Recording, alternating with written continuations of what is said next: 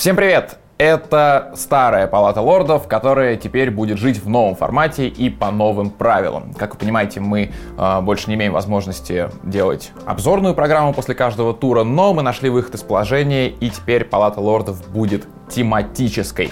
И сегодня э, мы представляем вам, во-первых, новую студию, и, ну, не совсем новых, на самом деле, все знакомые лица.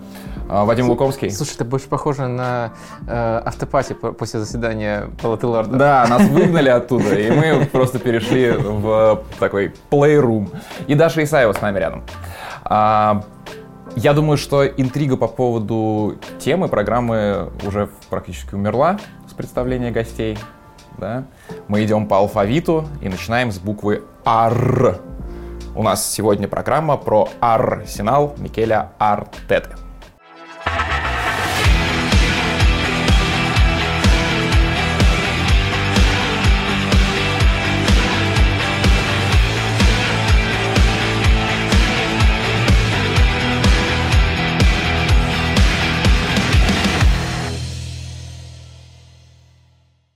Итак, Арсенал на четвертом месте. Но это же просто триумф, да, то есть стоило, э, стоило столько страдать, чтобы дойти до этого момента, когда можно сказать, это, наверное, лучший Арсенал после Венгера. Так или нет?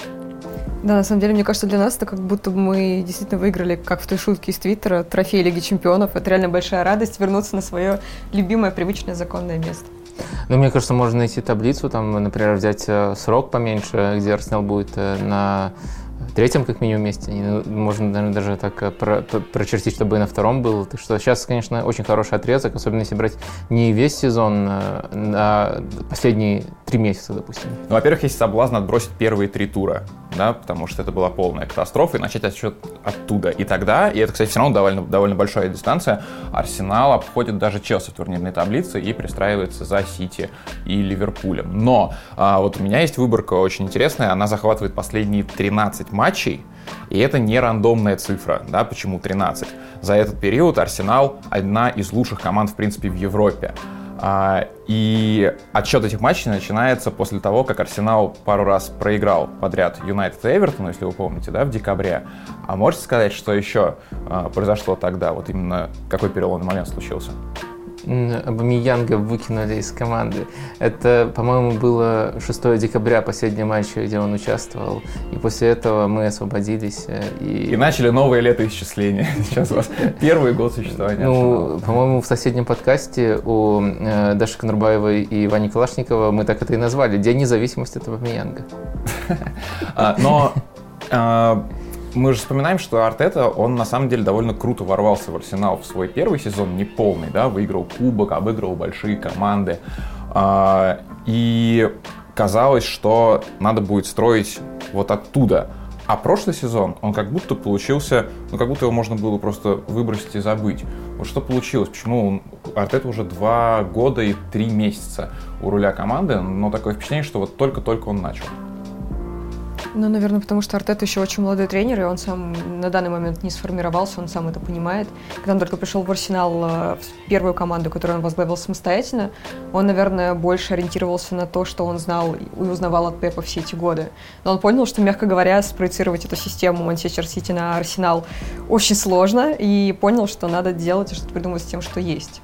Вот у меня просто такое впечатление есть, что а, сейчас даже главная заслуга а, Артеты — это не, а, там, не знаю, новая тактика, это не ну, в общем, не то, что связано непосредственно с прикладным тренерским э, искусством, это именно какой-то новый вайп, появившийся в команде. Потому что он пришел в команду, ну, с довольно раздутым составом, с довольно старым составом, с довольно непонятным составом, где были пассажиры.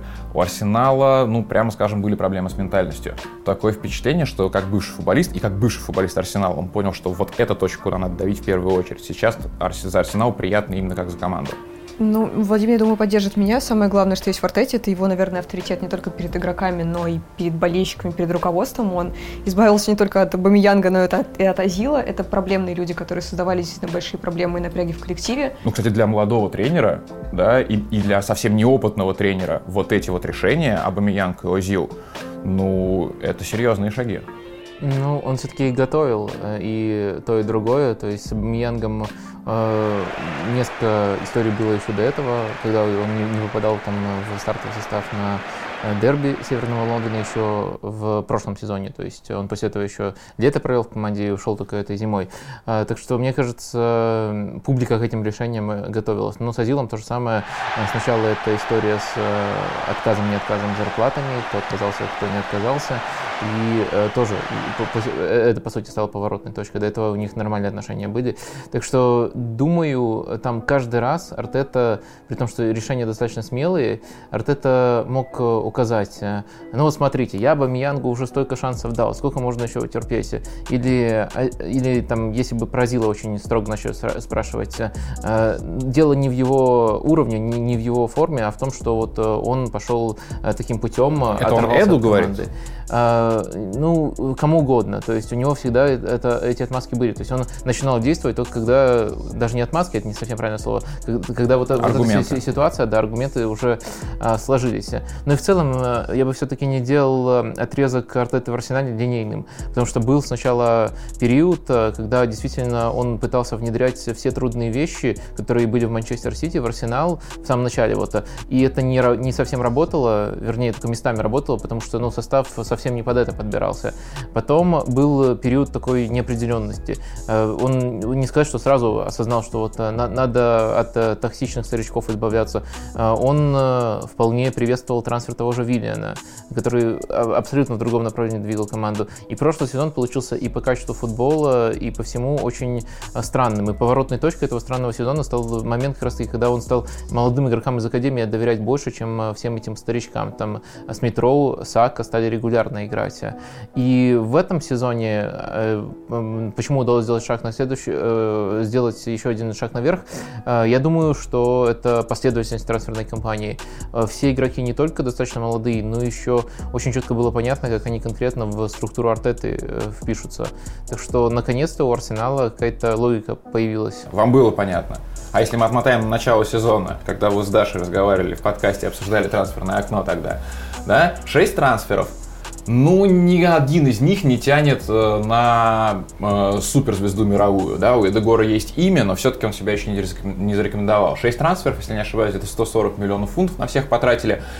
И э, сейчас мы видим, что каждый из них оправдался, ну или, по крайней мере, да, там Лаконга, это, наверное, все-таки приобретение на будущее, ну, да? Если исходить из того, э, для чего они вообще брали в состав, это ротация, либо основной состав, мне кажется, да, они оправдались, по крайней мере, на данный момент. Да, я согласен, но, по-моему, всерьез сомнения были только про Рамсдейла. И на самом деле я даже на 100% не могу эту ошибку сейчас признать, потому что я не видел ни в одной другой команде. Я смотрел каждую его команду, чтобы он играл так, как сейчас играет в Арсенале. Э, крутое попадание, у него максимально куражная форма, э, но раньше он так просто-напросто не играл, поэтому это было действительно тяжело не только нам, а вообще кому-либо ожидать. Но действительно здорово, что так все совпало, потому что помимо того, что он тащит, он еще и очень харизматичный персонаж, э, таких хочется видеть в своей команде. Да, даже твой один из любимчиков в арсенале? Я не могу сказать, что один из любимчиков, но, по крайней мере, я действительно стыжусь за то, что говорила о нем в начале сезона. Как и Вадим, я привожу тот же аргумент. Я видела, как он играл до этого. Я видела, конечно же, не все его матчи, но карьера в Бормуте, в Шеффилде. Ну, слушайте, это было отвратительно совершенно по цифрам, визуально. Э, просто юный мальчик, который очень сильно косячит. Он приходит в Арсенал за огромные бабки, и мы просто с Вадимом такие, типа... Просто мне казалось, да, э, что его характер тогда, он скорее, ну, как-то ближе к панике и истерике, чем к вот этим уверенным эмоциям, да. А в Арсенале он эмоционален, но такое впечатление, что он этим заряжает скорее команду болельщиков самого себя. В Шеффилде он был тоже эмоционален, но казалось, что он просто психовал от безысходности. Почему это слишком трудно аналитика? Просто английский вратарь. Этого достаточно было, чтобы Кстати, сомневаться. не то, что английский вратарь, вратарь сборной Англии, да, и сейчас он уже второй номер, насколько я понимаю, после Пикфорда. Ну вот сейчас... Какой комплимент. В, в избран сборную Англии. Нет, я к тому, что есть еще много времени, чтобы Пикфорда обогнать. То есть, ну, Рамсдейл вполне это, может быть... Это такая задача трудная, Пикфорда обогнать. Ну, серьезно. А ты сейчас э, сарказм у тебя по поводу чего? Того, что ты уверен, что Рамсдейл будет номером один сборной Англии на чемпионате мира? Э, я не уверен, я не могу залезть в голову к Саутгейту, но просто э, Пикфорд тоже весьма средний вратарь. Да. Да. Ну, тоже, в, в, тоже. Словил. В этом сезоне, в этом сезоне Рамсдейл не средний. В этом сезоне Рамсдейл топ, топ вратарям не уступает. Но на дистанции пока надо, надо смотреть. Просто на самом деле очень тяжело оценивать действительно игру вратарей, ведь если у нас есть полевой игрок, то достаточно одного сезона, чтобы понять, э, если он играл там больше тысячи минут, можно реально сделать какие-то серьезные выводы. Делать выводы по вратарю, ну, одного сезона объективно мало. Нужно там хотя бы полтора-два. Но вот опять немножко возвращаясь к тезису предыдущему, это не касается, наверное, Рамсдейла, касается Эдегора и других полевых футболистов, а, это не топ-звезды признанные, это не те, за кем охотилась половина Европы, да, это скорее футболисты, которых Артета распознал, раскрыл в них эти качества, да, и сделал из них такой арсенал. То есть мы здесь еще и э, артетовские заслуги выделяем. Или все-таки вот э, не нужно этот пафос включать? Но я бы сказал, что этот элемент присутствует, но немножко в другом виде. Не то, что Артета из каких-то непонятных игроков э, слепил команду и научил их играть. У него просто была очень четкая картина, кто ему нужен. Ну, допустим, э, ему явно нужен был правый защитник, который будет мало подключаться. Такой микс правого и центрального защитника. Он берет Тамиясу, у которого есть опыт и на этой, и на другой позиции, и который не подошел бы, если бы у тренера было требование, что нужно закрывать абсолютно всю бровку. Но вот в такой системе, где левый защитник будет э, явно более активным в атаке, он себя очень здорово, на мой взгляд, э, проявляет. И каждый игрок, который подходил, приходил, он подходил под э, профиль, который уже в голове был у Артеты. И понятно, на какую команду в первую очередь он ориентируется. Я думаю, об этом еще подробно поговорим. Это, конечно, Манчестер Сити. И там тоже, например, Уокер играет эту роль правого защитника, э, который не особо подключается. Но и другие роли тоже немножко дублируются в системе Арсенала. И он подбирал вот по такую систему, потому что ее знает э, и может приумножить качество футболистов, если они будут именно в такой системе действовать. Даш, а ты когда путешествовал по Англии и по разным английским футбольным клубам, я думаю, как-то эту внутреннюю кухню э, уже схватила, поняла, осознала, и виделась с разными, клуб, э, с разными представителями клубов и разные клубные структуры э, тоже видела. Я к чему? Артета, по-твоему, это менеджер или это head coach? А, к сожалению, в Англии нам не показали таких э, деталей игры. Нас больше водили по стадионам и показывали, вот, значит, здесь вы можете попить кофе, а здесь вы можете взять интервью. Не, ну подожди, ну ладно, ты общался с разными тренерами. А, а, я могу лишь сказать, что маленькие клубы чуть более открыты, чем большие. В момент, когда мы делали фильм для ОКО как раз про Арсенал, как раз была пересменка, был Фредди Юнберг, он проводил матч против Манчестер Сити, совершенно ужасный, и мы все готовы были встречать Артету. Уже тогда мы, честно говоря, обсуждали и понимали, что если Микель Артета придет, человек Артета, то, наверное, он захочет э, больше полномочий, чем нежели просто коуч. Он захочет быть менеджером. Другое дело, что Арсенал, скорее всего, не доверил бы ему сразу. То, что мы видим сейчас, какие трансферы, вот как Вадим сказал, происходят, это явно артетовские подписания. А, мы понимаем, что из коуча он все-таки спрогрессировал, спрогрессировал в того самого менеджера. То есть он действительно завоевал доверие, правда, кровью и потом, как мне кажется. Потому что прошлый сезон он наверное, был достаточно сомнительным для того, чтобы доверять Артете большие деньги для того, чтобы он покупал своих игроков. Ну все, после этого сезона это уже полноценный, а, полноценная эпоха Артета на 20 лет, как с Венгером.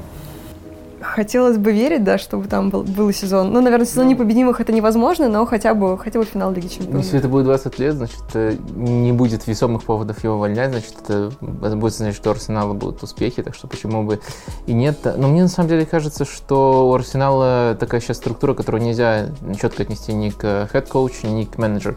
Я думаю, у него больше полномочий, конечно, чем у тренера, который там вот только что посредине сезона приходит э, в какую-нибудь команду, но в то же время есть еще Эду, который с ним работает, э, который, э, наверное, тоже огромное влияние оказывает, э, в том числе и на выбор игроков, то есть не только на завершение этих сделок, но и на поиск футболистов.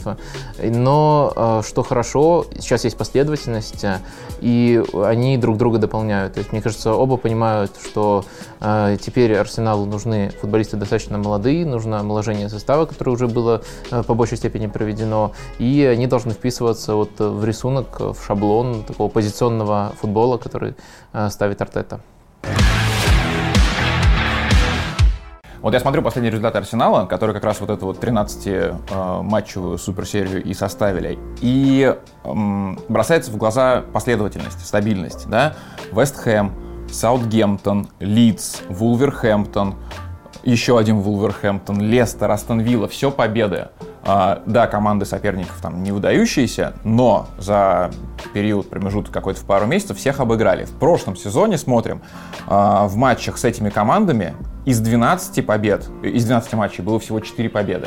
То есть вот она разница, да, между четвертым Арсеналом и Арсеналом, там, не знаю, восьмым, условно говоря. Это стабильность самое главное.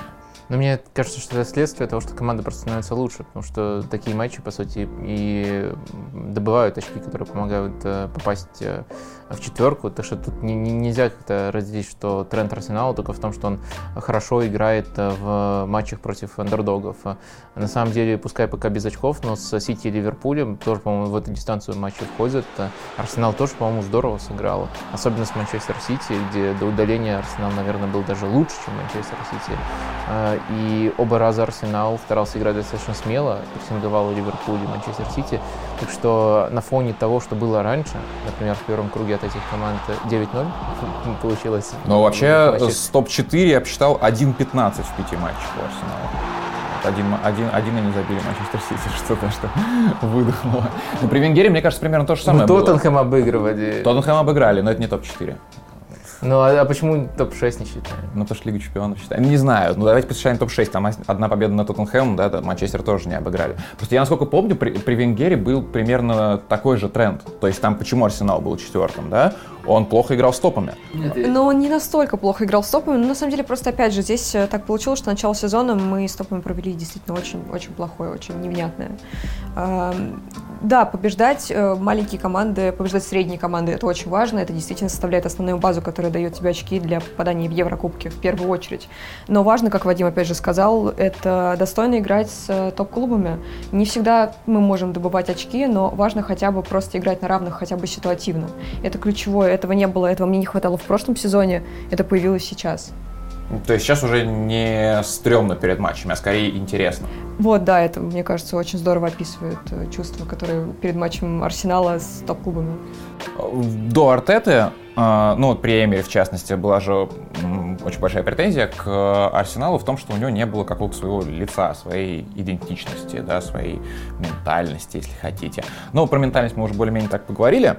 А, а вот какое, э, какой рисунок игры можно назвать артетовским. И есть ли он, да, э, сформировался ли он уже сейчас, или все-таки мы говорим об Артете как, э, о человеке, который скорее э, кто, к матчам против топ-клубов приспособится, исходя из конкретного соперника. Ну, мне кажется, Артет ориентируется на те же ценности, которые у Гвардиолы, и на самом деле команды пугающе похожи, и это не только моя мысль. Я, если бы она была только моя, тогда это, возможно, было бы желаемо за действительное, но это Джейми Каргер недавно в Monday Night Football разбирал, э, и тоже именно структуру игры в атаке показывал, э, где у Арсенала очень похоже расположение на Манчестер Сити, и Арсенал действительно очень здорово э, доводит атаки от вратаря как минимум до чужой трети, бегать, иногда там даже до удара или до э, чужой штрафной. А, и очень много сходств внутри этой структуры. Мы упоминали там роль правого защитника. На самом деле, если посмотреть, как располагаются полузащитники Арсенала и Ликазет, то можно заметить, что они играют э, точно так же, как игроки в Манчестер Сити. То есть это, по сути, в развитии атаки это все три ложные девятки. Это Джак, Ликазет и Эдегор. А, и в рамках очень похожей структуры Арсенал свои атаки э, развивает и мне кажется, в этом есть э, большой прогресс.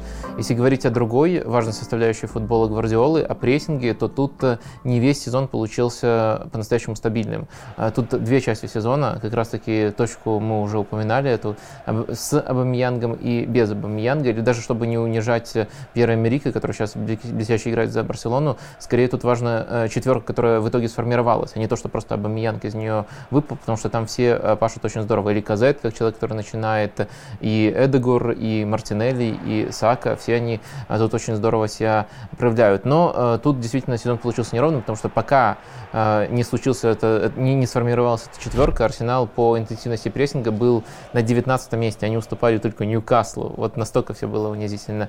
Но потом, если брать уже отрезок после 6 декабря, то Арсенал поднялся в верхнюю часть таблицы и сейчас там колеблется между где-то четвертым и восьмым местом. Это не топовый прессинг, но это, по крайней мере, команда команда, которая владеет этим инструментом.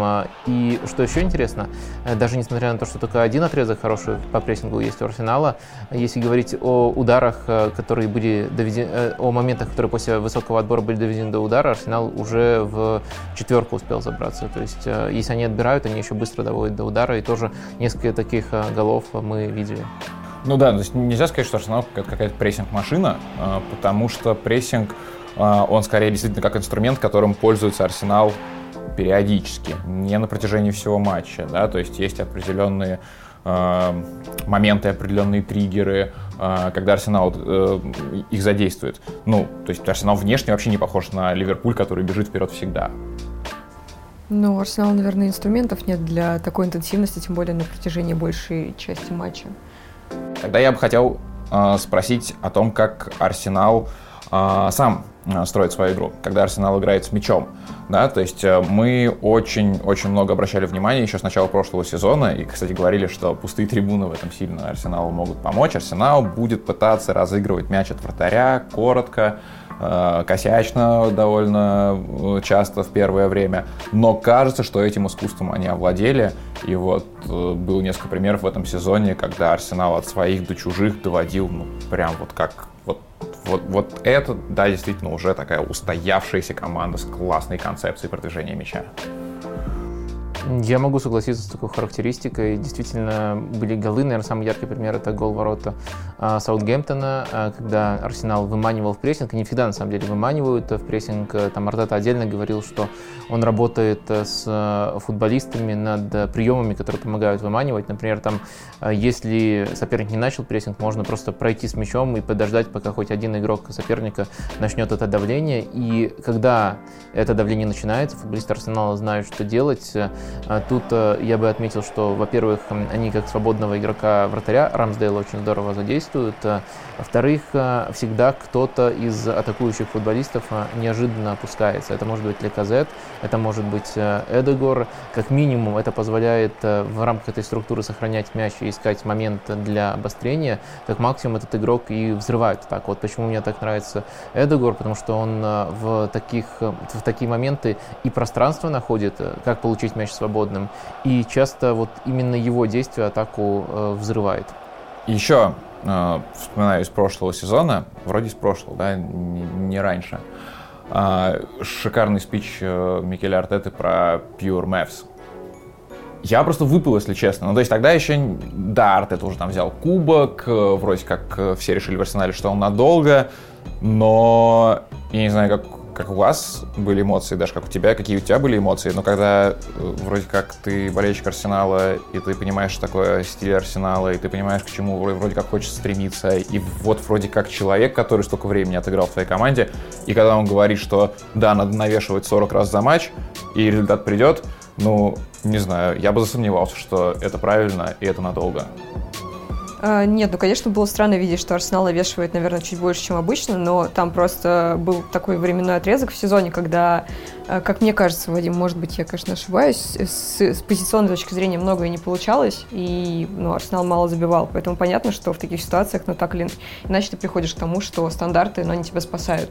Но просто Арсенал не мог... Там... Но это же не то, во что он реально верил. Ну, подожди, да, это была какая-то защитная реакция, можно, видимо. Можно я немножко защищу Артету? А, ты не искажаешь его тезис. У него тезис был немножко в другом. Не в том, что надо обязательно навешивать, и тогда ты будешь лучшей командой в ВПЛ. Его тезис был в том, что когда ты так сильно давишь на соперника, что делаешь 44 навеса, ты должен э, хоть сколько-то забить.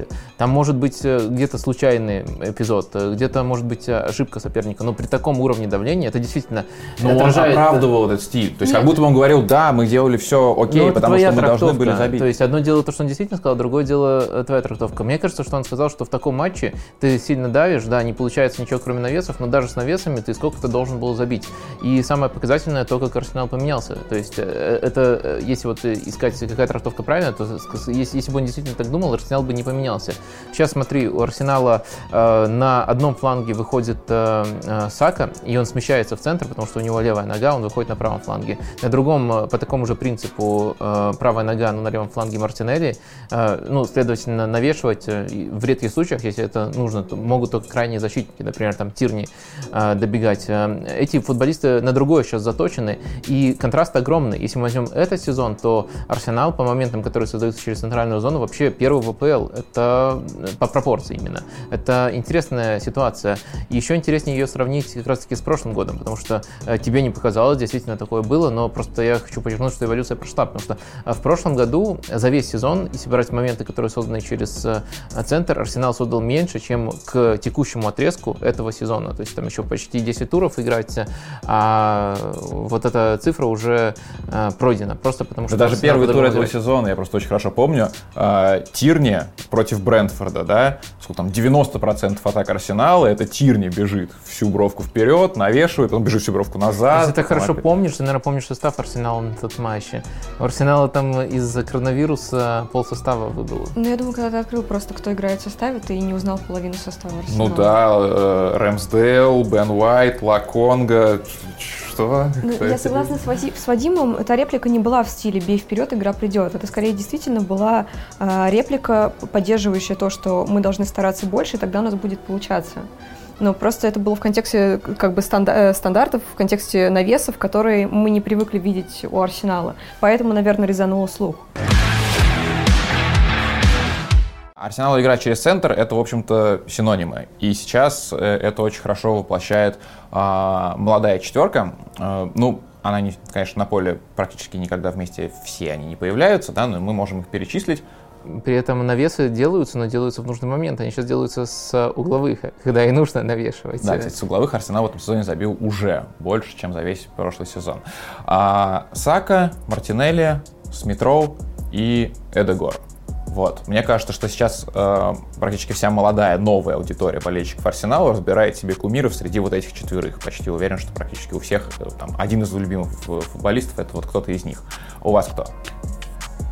На самом деле я просто обожаю и Саку, и Смитроу как-то одинаково, потому что это что-то свое родное, наконец-то оно появилось. Мы выросли, я и Вадим, наверное, на вот, вот этой, ну не фразе, на, на, на этом термине «дети Венгера».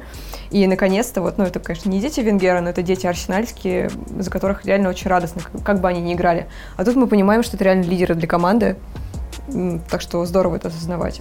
Ну, это реально как выбрать между Анри и Бергом. Сложно. Понятно, что это высокая планка, но тут у каждого есть свои качества, свои плюсы. И, наверное, нужно дать время, чтобы понять, кто из них раскроется круче. А я легко выбираю Бергом между Анри и Бергом. Но там, понимаешь, там еще тебе, тебе больше там Франция или Голландия, а здесь они еще из одну сборную играют. А, Эдегор есть в твоем ряду? Да, я же говорю, Сака, Мартинелли, Эдегор, ну, значит, э, Эдегор, у меня э, не такой сентиментальный подход, у меня скорее подход, ну вот кто больше как игрок нравится. И тут даже я ранжировать могу. Эдегор на первом месте, Сака на втором месте, Мартинелли на третьем и Смитроу на четвертом. Ну, просто потому что Смитроу даже сейчас не основной игрок. Может быть, э, какие-то нижние позиции ну, будут сдвигаться по мере развития их карьеры, но вот в первых двух я весьма уверен. А, давай вот перечислим качества, ну, буквально так по, по верхам пройдем. А, вот футболисты креативные, да, которые играют там в финальной трети поля, да, они обычно хороши либо в дриблинге, либо в том, чтобы открываться между линиями, э, стягивать на себя игру, да, и оттуда руководить, либо э, это открывание за спину. А кто из них как играет? Ну, Эдегор, мне кажется, в первую очередь э, хорош как э, десятка. Ну, э, десятка в современной интерпретации, потому что он много времени, как и тот же Кевин Дебрёйн, проводит именно в правом полуфланге. Он туда уходит, много комбинирует, но его качество действительно в первую очередь креативное. Открывание между линиями и умение обострять, либо просто полезно пасовать, чтобы этот пас помогал развитию атаки. Сака умеет абсолютно все, на мой взгляд. Может быть, у него нет какого-то доминантного качества, но и достаточно быстро для того, чтобы открываться, и достаточно умный для того, чтобы выстраивать э, с любым партнером хорошие взаимоотношения э, и отдавать ему мяч именно таким образом, как э, удобно. На это, по-моему, не, часто обращают внимание, но у Сака я смотрю всегда этот навык на очень хорошем уровне, то есть он максимально вариативный. Мартинелли, тут есть у него уклон, это открывание за спину. По сути, после того, как Абамиенга не стало в составе вот этого качества никто не мог дать, ну, кроме Мартинелли. И очень четко совпало, во-первых, что когда они были в команде вдвоем и пытался Артета их вместе использовать, э, э, был дисбаланс. Э, не шла игра у Арсенала в атаке, но зато когда э, Абмиян перестал быть основным, э, когда Мартинелли стал получать больше времени, он это качество регулярно показывает. Ну и, конечно, наверное, Мартинелли также можно назвать еще прессинг-машиной. Ты же помнишь, после каждого матча Ливерпуля э, Юрген Клоп говорит, что вот Мартинелли это талант э, века, по-моему, даже так он говорил. Да, Ливерпуль и, еще не хочет себе его забрать. Резервную тройку нападающих не собрал. Пока на 6 мест, да, чтобы две тройки было, у Ливерпуля 5 футболистов. А, да, ну и с метро остался. Но с метро, мне кажется, у него он э, похож э, из названных э, на Эдегор, но, понятное дело, у него другая нога. Он тоже любит раскрываться между, открываться между линиями, но он еще более забежной. Это видно и из банальной результативности, и из того, как чаще он оказывается в штрафной. Вот примерно, мне кажется, так можно связать. А, и давай, наверное, перед тем, как мы перейдем к обороне Арсенала более подробно, а, я вернусь к твоим словам о том, что Арсенал похож сейчас на Манчестер Сити, но ведь мы привыкли видеть все-таки в Арсенале пару опорных полузащитников, а в Сити играет один Родри и перед ним а, да, играют э, два футболиста скорее группы атаки. Арсенал пока еще не перешел на более смелую игру. Или тебе кажется, что Томас Парти уже становится таким сольным опорником, а Джака это все-таки уже восьмерка с претензиями на том, что там да, можно играть еще и выше. Ну, мне кажется, Джака с переменным успехом делает то, что в Манчестер Сити делает Гиндаган. Но, то есть, э, в определенных стадиях он оказывается на одной линии с э, Родри, ну, в данном случае с партией, если мы берем Арсенал, но когда Арсенал уже сформировал свою структуру, когда Арсенал уже перешел в атаку, он открывается ну, буквально рядом с Леказетом и на одной линии с Эдегором. То есть э, зона, которую можно назвать там, зоной трех ложных девяток у Манчестер Сити. Э, если мы говорим именно о том, как движется Джака, то это можно много примеров найти. И действительно, он пытается открываться таким образом. Насколько он подходит для такого футбола? А, ух, вопрос для меня. Мне кажется, что это не раскрывает его сильные качества. Мне кажется, что он э, может, э, если там все хорошо работает вокруг него, вести игру, делать дальние передачи, и вот это у него хорошо получается. А делать такие рывки, как э, Гюндаган, и в целом играть между линиями в опорной соперника, это не для него. А, но и были примеры, вот я помню, и даже перепроверил пару матчей против Бернли, ну ладно, с чего-то же надо начинать, когда был один опорник, и впереди играл даже не Джака, да, а была пара с Метро и Дегор.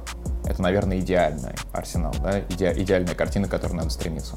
Да, и тогда не смогли обыграть Берни, я помню. Не смогли тогда обыграть Берни, говорю. Я помню тот матч, но моментов было достаточно. А, в перспективе, да, мне кажется, с Метро в этой, в этой роли чувствовал бы себя комфортнее, но, наверное, очевиден недостаток, э, то, что он не так хорош без мяча, и, может быть, поэтому пока Артета не спешит. Но как следующий шаг вполне уместно такое. Так, ну молодежь-то это все красиво. А, и, кстати, а, Дашины любимчики, а, Сак и Смитроу сейчас э, лидер Арсенала по, ну, по забитым мячам просто. Да? И, кстати, Смитроу, несмотря на то, что он не играл в основе, был же отрезок, когда он выходил и забивал в каждом матче. Но в связи с этим тогда встает вопрос, а зачем Арсеналу нужен нападающий? И мы смотрим на голевую статистику Ликазета. 4 мяча, всего два из них с пенальти. 31 год уже скоро. И вот мы приходим в ту точку, которая когда-то была, мне кажется, с Абамиянгом у Арсенала. Да? То есть э, нужно ли на него рассчитывать в будущем? Или Арсенал должен связать его с кем-то другим? И тогда встает вопрос, Арсеналу нужно озаботиться э, форвардом, который будет забивать не 4, а 20. Ну, это, это странный вопрос. Зачем э, клубу, который на что-то претендует, глубина состава хороших игроков? Э, потому что явно мы не можем иметь только нескольких игроков, которые забивают. Нужны и те люди, которые будут выходить заменой и забивать. Плюс, э, ну, роль Ликазета в этом сезоне мне не очень понятна, но, по крайней мере, меня очень радует, что ну, это не секрет, что, что Ликазет всегда был форвардом не однотипным, он всегда мог э, помочь своему партнеру, и в этот раз, по-моему, у него а, в два раза больше, чем голов голевых передач, 7 или 8 Да, 7. То есть это тоже впечатляющий результат, несмотря на то, что он не самый забивной игрок команды, но то, что он делает для игры, это невероятно полезно. Понятно, что да, 31 год это достаточно много для какого-то дальнейшего планирования, но прямо здесь сейчас это хороший игрок. Если Арсенал попытается избавиться от него летом, мне это будет понятно, это будет достаточно логично, потому что виден курс на омоложение, Арсенал подписывает, вот, ну, можем посмотреть на летнее трансферное окно, там все ребята молодые, там 22-23 года. Но а, при этом, мне кажется, когда мы вот так рассматриваем Ликазета, мы немножко упускаем его текущую роль. А просто если исходить не из каких-то шаблонов заранее заготовленных, в которых а, Ликазет обязательно нападающий, а из того, что он делает в этом сезоне, то он действительно скорее полузащитник и ложная девятка. Ну, мы уже упоминали это, что что Манчестер Сити играет похожим образом. И в Манчестер Сити нет чистого нападающего. Или Казе делает те же функции, которые, например, делает э, Фоден, когда он стартует э, на позиции нападающего Манчестер Сити. А, и если мы держим все это в уме, тогда, мне кажется, нужно рассматривать э, другие компоненты игры Ликазета как олицетворение его полезности. Ну, я тут подготовил даже специальное сравнение с кем вы думали, с Криштиану Роналду, конечно.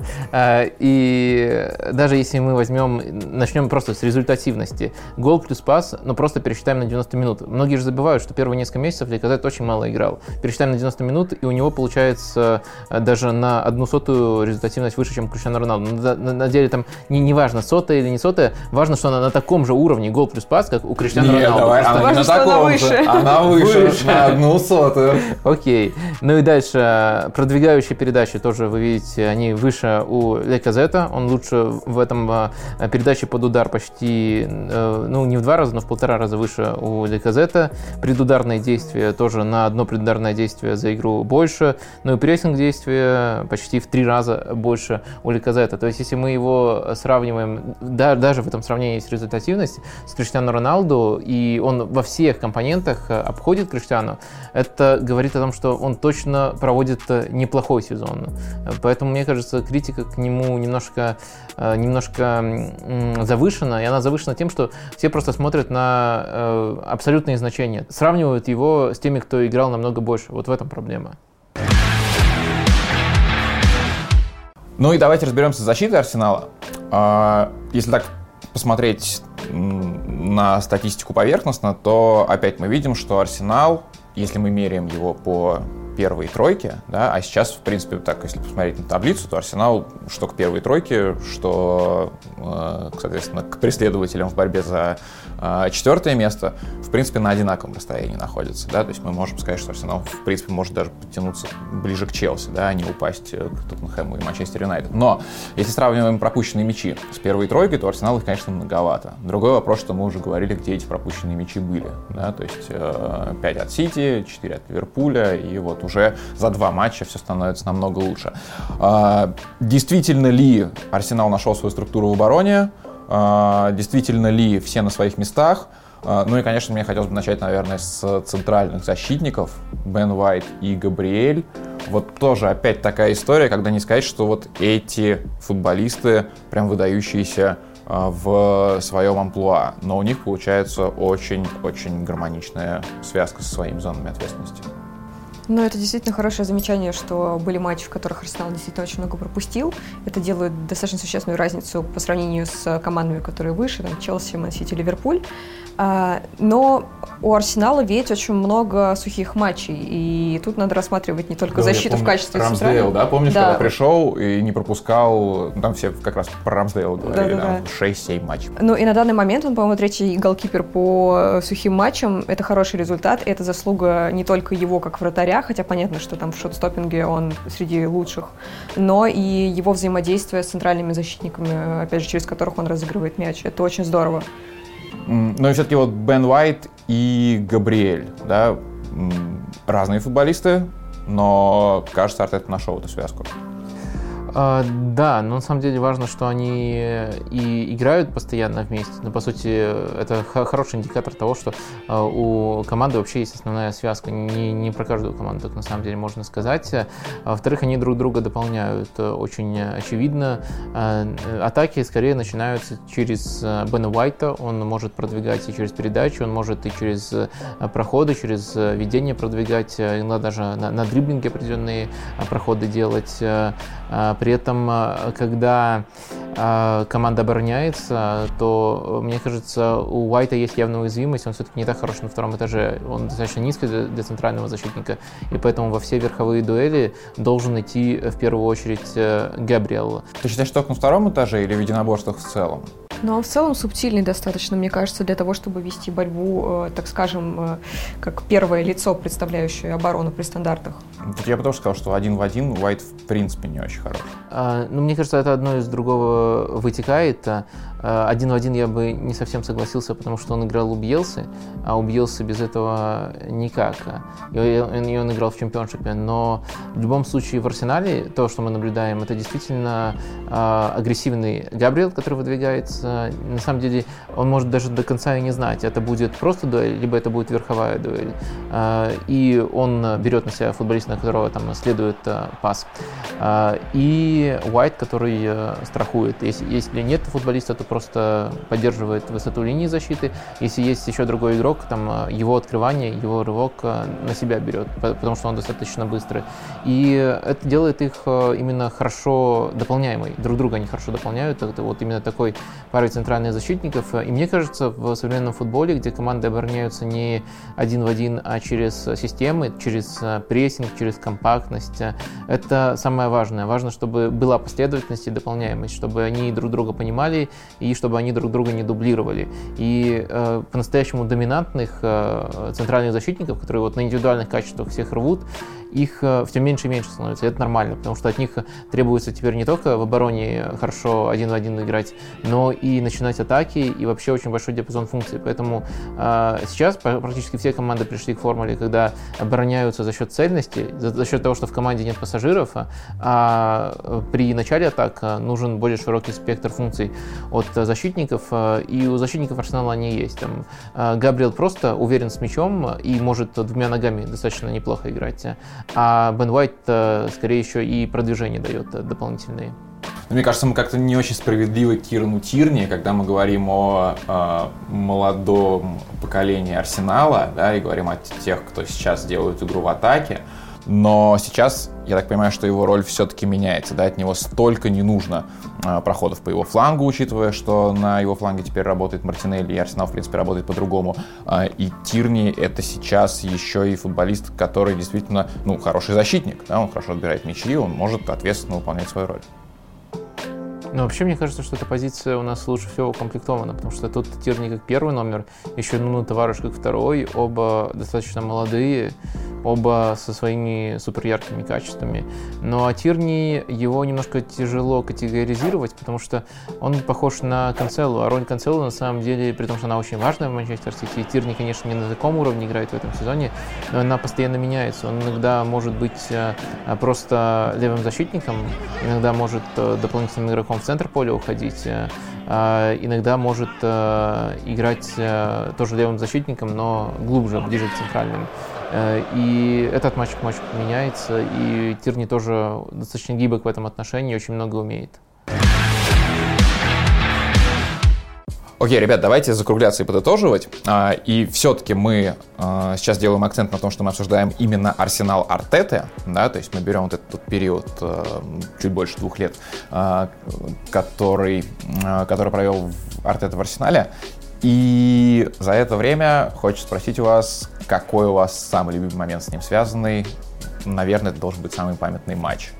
То есть вариантов много, будь это супер уверенная победа в дерби, будь это Кубок Англии, что, ну, в Еврокубках, мне кажется, а, пока еще рано э, говорить, но, надеюсь, тоже придет. Вот пока, что для вас выделяется?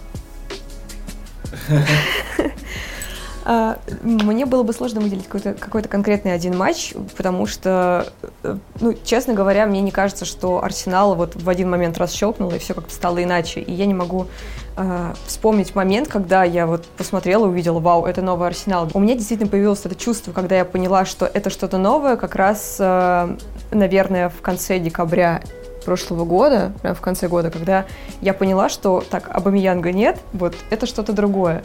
И на протяжении двух-трех матчей система игры Арсенала, она ну, показалась действительно в другом свете.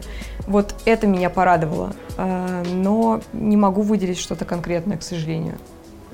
У меня, наоборот, конкретные матчи всплывают. Э, э, и из разных этапов, на самом деле, Артеты. Может быть, из каждого из трех этапов э, можно по одному матчу выделить. Если говорить о Артете раннем, то это какой-то из матчей по пути к Кубку. Скорее всего, против Манчестер Сити. Потому что там, конечно, была игра вторым номером, но понравилось, как в голах Арсенал разобрался, как выманил и как эти голы организовал. Если прошлый сезон брать, то Конечно. Тогда это, это был хороший игрок. И сейчас хороший. Но между этим был какой-то странный период. А в прошлом сезоне, конечно, с Челси классный матч был, когда Артета сделал большую ставку на молодых. Там Сака забил этот э, очень красивый гол, э, который все его спорили, он так планировал, либо наоборот, э, так просто ему повезло. Но Арсенал-то в том матче точно не повезло. Арсенал по делу в том матче Челси сумел обыграть. И в этом сезоне это я вот хотел выбрать уже матч, когда сформировалась у Арсенала та четверка в атаке, о которой мы говорим, и в целом сформировалась идея, чтобы это вот был именно Арсенал, который вот сейчас э, идет к успехам. Я бы выделил, наверное, матч против Вулверхэмптона, он был выигран в самом конце, хотя Арсенал там доминировал весь матч, то есть была и драма, было все. Он еще по дате совпал с одним печально известным событием и дал хоть какой-то маленький повод э, э, улыбнуться э, в тот день. Может быть, даже улыбнуться так, что за, за, за положительные эмоции было стыдно, но, по крайней мере, такой повод был предоставлен. Так что вот этот матч я бы выбрал, и, наверное, если из них выбирать, то последнее все-таки лучше запоминается. Я бы вот на, на нем и остановился. Против Уолверхэмптона 2 2-1 победа э, недавняя с голом на 95-й, по-моему, минуте. Ну и логичный вопрос, что будет с Арсеналом дальше? Я бы даже, наверное, строил э, этот вопрос через самые ближайшие перспективы. То есть Арсенал э, очень долго имел запас э, в матчах, да, перед своими преследователями. То есть мы говорили, что Арсенал там, по потерянным очкам он вообще очень-очень хорошо идет, очень высоко. Но один из этих отложенных матчей был против Ливерпуля, и как ты сейчас обращаешь внимание, надо будет сыграть еще отложенное дерби и отложенный матч против Челси. А мы как раз говорим о том, что да, Арсенал вот так здорово идет по середнякам, вот, а с топами у них проблемы. А вы верите, что эта статистика в матчах против Тоттенхэма и Челси обязательно должна исправиться? И еще МЮ будет у Арсенала до конца сезона. А, что здесь э, можно уже даже с позиции силы, с позиции, с позиции большей уверенности э, к этим матчам. Ну смотри, Челси к тому матчу уже просто закроется. Вот. А МЮ и Тоттенхэм это топы? Ты же сам говорил, топ-4, они не входят. Э, не входят. Но я говорил больше о топ-3 и Арсенале как каком-то неопределенном звене там. Во-первых, у Арсенала достаточно легкий отрезок э, будущих матчей, если не брать матчи, которые еще предстоит сыграть с топами. Ну, объективно, мне кажется, все довольно, довольно лайтово. И если мы говорим о перспективах Арсенала, э, сохранение места в четверке, которая нам так нужна и важна, то да, перспективы очень хорошие. Впервые, на самом деле, за долгое время мы смотрим в будущее с позитивом. Если мы говорим именно о футболе, про другое будущее я молчу. Но если говорить о футболе, то да, это здорово. Есть шанс э, наконец-то вернуться в Лигу чемпионов, это первое. А второе, это будущее как таковое. В принципе, мы видим новую систему, новый арсенал, и скорее всего, если уж Арсенал и Артета встали на этот путь, понимая, что вот она та самая игра, которую, которая всем так нравится и которая приносит результат, то трансферы, которые будут уже потом, они будут опять же в подтверждение всего того, что есть сейчас. Да, и результат обеспечивают там не 35-7-летние приобретения, а люди, которые Э, будут играть, скорее всего, за Арсенал еще долго. Э, но это нормально так соскользнул с вопроса о Челси, Тоттенхэме и Манчестер Юнайтед, сказал, что будете добирать э, другими соперниками. А здесь все-таки что? Ну, хочется же выигрывать большие матчи. Нет, конечно, хочется, но опять же, мы говорили, что во второй части этого сезона, короткой пока части, Арсенал действительно прибавил в матчах с топами. Он пока с трудом набирает очки, но он прибавил. Лично для меня это не будет какой-то трагедией, если Арсенал проиграет все матчи с топами. Как Вадим сказал, я подтверждаю эти слова, Манчестер Юнайтед, Тоттенхэм в топу не входит. Вот, но если против других соперников, да, вполне можем проиграть, это не будет трагедией. Ну, у нас же есть еще запас по очкам. То есть это Манчестер Юнайтед, у нас и по матчам запас, и еще отрыв 4 очка. Так что, мне кажется, сейчас э, ситуация в любом случае э, комфортная. Ну и совсем в завершении хочется спросить, э, верите ли вы, что Арсенал на перспективе ближайших лет э, сможет вырулить э, в претендентное чемпионство. Я как немножко подраскрою этот вопрос. Мы говорим о том, что сейчас самые успешные тренеры, особенно в английской премьер-лиге, это все-таки тренеры-идеологи, э, да, тренеры с своей концепцией, железной верой в нее, и Арсенал, кажется, ее выстраивает, да, это кажется, ее привносит. Вот эти качества у него есть. Наверное, пока ресурсы не те, чтобы бодаться с Сити и Ливерпулем, но чисто теоретически такой ход, такое направление движения Арсенала позволяет говорить о том, что, там, допустим, через пару лет Арсенал сможет разбавить первую двойку. Мне кажется, это трудно реализуемо в ближайшее время, поскольку мы видим, что сегодняшний Арсенал в первую очередь опирается на очень молодой состав. Молодые составы не выигрывают Лигу чемпионов, молодые составы не выигрывают АПЛ. Ну, окей, может, это случается, но в каких-то очень эксклюзивных случаях. Все-таки эту команду действительно рано или поздно придется разбавлять какими-то серьезными, с большой буквы, игроками, и мы, опять же, не знаем, насколько они впишутся, и что будет дальше. Вот, например, мы сегодня вспоминали, что какое-то время не играл Сака, вот сейчас э, не является является, по сути, основным игроком э, с Метроу. Ведь это, опять же, к вопросу о их молодости. Они ведь не играют не потому, что они прям внезапно стали плохими, а потому, что у каждого молодого игрока э, есть шанс, и не один шанс на какой-то микрокризис. И это совершенная норма. Мы не знаем, что будет дальше, потому что команда реально молодая, загадывать как-то сложно. А, я соглашусь, я бы скорее э, прогресс Арсенала мерил по набранным очкам, э, ну, под, э, ну сравнивал, столько, сколько в этом сезоне набрано, сколько в следующем и так далее. И вот Арсенал, мне кажется, имеет потенциал, особенно вот когда эти молодые футболисты вместе несколько сезонов просуществуют и разовьются, и, надеюсь, там те позиции, которые еще нужно обновить, будут удачно обновлены, есть потенциал набрать больше, скажем, 85 очков. Это хороший результат, которого для для чемпионства... Это вообще волшебный результат, по-моему. Да, для чемпионства в отдельный сезон могло бы хватить. Но мне кажется, что этого не факт, что хватит э, для чемпионства, пока есть э, Гвардиола, пока есть э, Клоп. Так что надо, надо немножко уравнять шансы. Пусть там Гвардиола просто... Пусть уйдет Клоп. Да, а Клоп там пусть передаст Джерарду Ливерпуль, допустим. И тогда уже вот Джерард Артета, Арсенал Ливерпуль, это уже будет интересней. Но и в целом, конечно, не хочется слишком сильно переоценить тот позитивный импульс, который есть из последних трансферных окон. А, потому что до этого а, все те же люди, даже и Артета, и Седу в их числе есть, не говоря уже там о в целом режиме, который оккупировал клуб, Кронки там, и все подобные, а, они не отличались такой последовательностью. То есть хочется не сгладить, хочется, чтобы дальше трансферная политика тоже была такой. Тогда, если Арсенал будет несколько сезонов следовать следовать этому курсу, можно вот э, выйти на, скажем так, близкий к чемпионскому ритм набора очков. Но опять же, это АПЛ, э, это эпоха, в которую мы э, живем. Тяжело будет Манчестер Сити и Ливерпуль обойти, да и Челси тоже я бы не списывал, просто вот Челси сейчас находится в той проблеме, которую, да, в той проблеме, которую мы желаем Арсеналу. Они хорошая команда, они могли бы в новый сезон бороться за чемпионство, особенно если бы каких-то дополнительных турбулентностей возможностей не было. А, Я думал, могут... ты имеешь в виду ту проблему, что, что ты желаешь Арсеналу, чтобы его продали.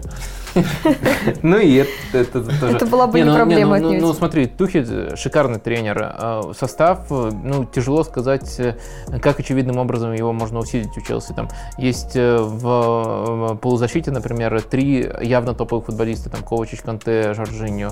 В атаке вариант с Лукаку оказывается хуже, а при том, что Лукаку индивидуально топ, а, хуже, чем вариант э, без Лукаку, настолько большая глубина Челси. Непонятно, как э, серьезно ее усилить можно, эту команду, только если развивать, развивать э, дальше вот с одним и тем же тренером. Но в то же время эта команда пока не ровня Манчестер Сити и Челси. То есть я хочу Арсеналу пожелать такого, чтобы они оказались в этой же позиции. То есть тоже настолько же хорошая команда, которая уже непонятно, как можно очевидным образом усилить, но все равно даже в такой позиции для того, чтобы стать чемпионом, нужно, чтобы Манчестер Сити и Ливерпуль немножко опустились. Ну, э, этого желать не буду, но пусть Арсенал э, все-таки всеми своими силами, ресурсами, правдами и неправдами пробирается, возвращается в э, топ-4, играет в Лиге Чемпионов и не знаю, чуть реже мы слышали фразу «типичный Арсенал» в негативном смысле, теперь наоборот, сторгались и говорили «вот это типичный Арсенал Микеля Артеты». Вадим Лукомский, Дарья Исаева, Филипп Кудрявцев. Э, мне кажется, получился э, отличный выпуск в очень приятном новом формате. И, кстати, э, пишите обязательно в комментариях, во-первых, свои мнения и замечания. Во-вторых, попробуйте накидать нам тем для следующих выпусков. Мы можем говорить не только про какую-то отдельно взятую команду, да, мы можем говорить про личности, мы можем говорить про какие-то тактические тенденции, про позиции, про все, что угодно в самом-самом-самом широком смысле обсуждать, продолжать обсуждать, несмотря ни на что, английскую премьер-лигу. Это по по-прежнему Палата лордов. Спасибо, до свидания.